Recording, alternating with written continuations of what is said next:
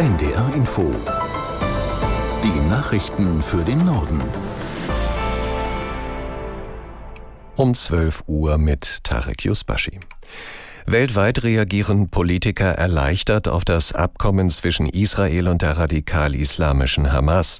Unter Vermittlung von Katar, Ägypten und den USA haben sich beide Seiten unter anderem darauf geeinigt, dass mehrere Geiseln freigelassen werden. Die Hamas hatte Anfang Oktober mehr als 240 Menschen aus Israel verschleppt. Aus der NDR Nachrichtenredaktion Dennis Schwalm. Bundesaußenministerin Baerbock zeigte sich beim Online-Dienst X erleichtert. Sie schrieb, die angekündigte Freilassung der Geiseln sei ein Durchbruch, auch wenn nichts auf der Welt ihr Leid ungeschehen machen könne. US-Präsident Biden teilte mit, er sei außerordentlich erfreut. Er werde sich dafür einsetzen, dass alle Verschleppten wieder freikommen.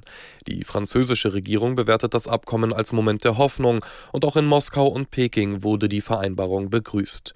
Vorgesehen ist, dass in den kommenden Tagen 50 Geiseln von der Hamas freigelassen werden. Im Gegenzug hat Israel zugesagt, dass 150 palästinensische Häftlinge freikommen sollen. In beiden Fällen geht es vor allem um Frauen, Kinder und Jugendliche. Außerdem wurde eine vorübergehende Waffenruhe vereinbart. Die hatte Israel zuvor noch abgelehnt, aus Sorge, die Hamas könnte ihre Terrortruppen neu formieren.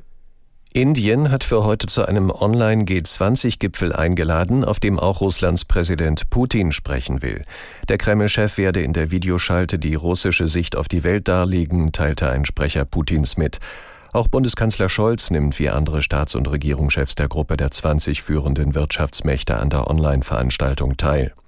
Eine gemeinsame Erklärung wird im Anschluss an das Treffen nicht erwartet. Indien hat noch bis Ende des Monats den G20-Vorsitz inne. Die Deutsche Industrie- und Handelskammer warnt vor den Folgen der aktuellen Haushaltskrise. Nach Ansicht der DIHK könnte diese massive Auswirkungen auf die deutsche Wirtschaft haben. Dabei geht es um das Urteil des Bundesverfassungsgerichts zum 60 Milliarden Euro Sondervermögen. Aus Berlin Torben Ostermann. Förderzusagen müssen eingehalten werden, sagte DIHK-Präsident Adrian den Zeitungen der Funke Mediengruppe. Unternehmen müssten sich auf Zusagen des Staates verlassen können, ansonsten wäre der Schaden immens. Adrian fordert einen Neustart in der Wirtschaftspolitik. Das Bundesverfassungsgericht hatte vergangene Woche untersagt, Corona-Kredite nachträglich für Klimaschutz und die Modernisierung der Industrie umzuwidmen. Seit Tagen ringen die Ampelparteien um einen Ausweg aus der Misere. Noch ist allerdings unklar, wie der aussehen soll. Die italienische Ministerpräsidentin Meloni und weitere Kabinettsmitglieder aus Rom sind heute zu Regierungskonsultationen in Berlin. Geplant ist eine engere Kooperation. Dafür haben Italien und Deutschland einen sogenannten Aktionsplan ausgearbeitet, der während der Gespräche heute in Berlin unterzeichnet werden soll. Vor allem in der Außen- und Sicherheitspolitik sowie bei der Digitalisierung und in wirtschaftlichen Fragen wollen Deutschland und Italien enger zusammenarbeiten. In den Niederlanden wählen die Menschen heute ein neues Parlament. Nach den jüngsten Umfragen wäre eine Mitte-Rechts-Regierung ebenso möglich wie ein Mitte-Links-Bündnis. Politologen gehen deshalb davon aus, dass viele Menschen strategisch wählen, wie Ludger Kaczmierzak aus Den Haag erklärt. Sie stimmen also nicht unbedingt für ihren Favoriten, sondern für eine Partei, die zu einer stabilen Koalition beitragen kann. Darauf hofft vor allem das neue Bündnis aus Grünen und Sozialdemokraten. Deren Spitzenkandidat Franz Timmermans warnt seit Tagen vor einer rechten Regierung und appelliert daher an alle progressiven Wähler Grün-Links und die Arbeitspartei zu wählen. Sollte die konservativ-liberale FFD die Wahl gewinnen, würde nach dem Karriereende von Langzeitpremier Mark Rutte wohl erstmals eine Frau das Land regieren, die türkischstämmige Dilan Yeselgöz, die derzeit Justizministerin ist. In Hamburg, Bremen und Berlin hat der sogenannte Stadtstaatenstreik begonnen. Dazu hatte die Gewerkschaft Verdi aufgerufen, um den Druck im Tarifstreit des öffentlichen Dienstes der Länder zu erhöhen.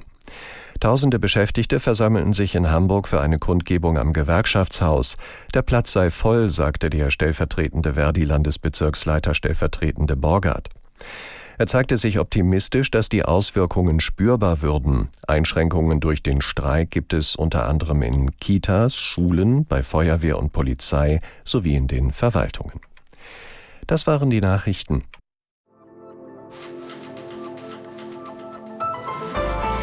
Wer stellt jemanden ein, in dessen Zeugnis steht, auf die Bewertung von Rechtschreibung wurde verzichtet?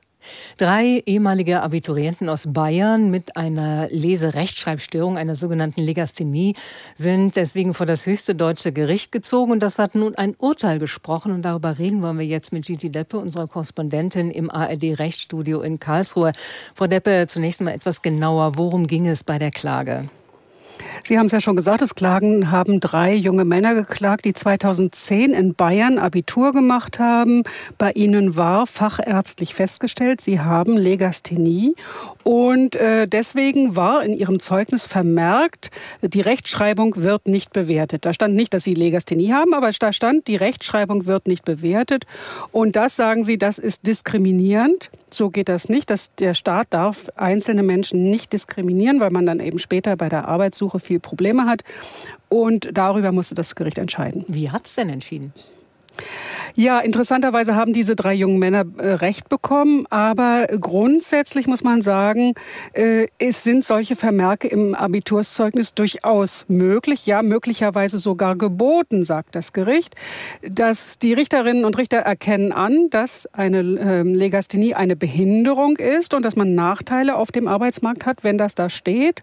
Aber sie sagen, das Abitur muss ja ähm, gut bewerten und muss eben auch transparent sein, wie es zu einer bestimmten Be äh, Bewertung kommt. Und insoweit müsste das eben dort vermerkt sein. Diese drei klagenden Männer haben allerdings Recht bekommen, weil, so die Richter, in Bayern eben nur die Legasthenie und andere Behinderungen nicht vermerkt wurden. Insofern wurden sie schlechter behandelt als andere mit Behinderung und insoweit äh, ist in ihrem konkreten Fall äh, die Sache nichtig. Da muss jetzt der Vermerk gelöscht werden.